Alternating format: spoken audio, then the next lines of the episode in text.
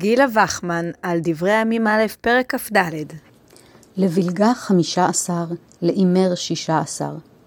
פסוקים ז' עד י"ח מונים את כ"ד משמרות הכהונה ששירתו בבית המקדש, כל משמר בתורו.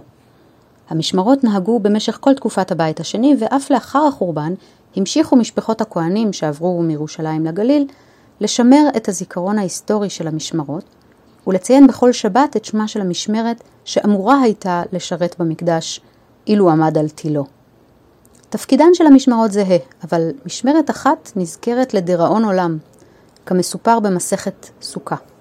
המשנה האחרונה במסכת, סוכה פרק ה' משנה ח', מפרטת את אופן חלוקת החלות של לחם הפנים בין המשמרות, ומוסיפה פרט מעניין. הנכנסים חולקים בצפון, והיוצאים בדרום, כלומר המשמר הנכנס חולק את הלחם בצד הצפוני של המקדש והמשמר היוצא בצד הדרומי.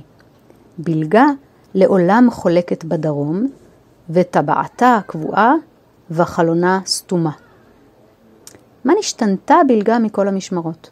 על כך מרחיבה התוספתא, ובעקבותיה התלמוד, במסכת סוכה, דף נ"ו עמוד ב'.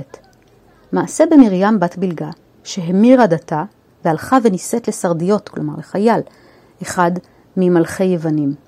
כשנכנסו יוונים להיכל, הייתה מבעטת בסנדלה על גבי המזבח ואמרה, לוקוס, לוקוס, זאב, זאב, עד מתי אתה מכלה ממונם של ישראל, ואי אתה עומד עליהם בשעת הדחק?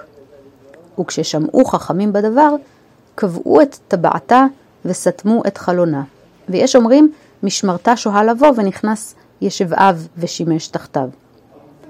הברייתא שבתלמוד מביאה שני הסברים לענישתה של משמרת בלגה. לפי הראשון, המירה אחת מבנות המשפחה את דתה ונישאת לחייל, לחייל יווני. אם לא די בכך, היא אף בעטה במזבח והטיחה כנגדו האשמה קשה. לפי ההסבר השני, משמרת בלגה פשוט היו מאחרים כרוניים, ועל כן נענשו. מה ניתן להבין מצירופם של שני ההסברים? היקית שבי נוטה לראות כאן לקח חשוב.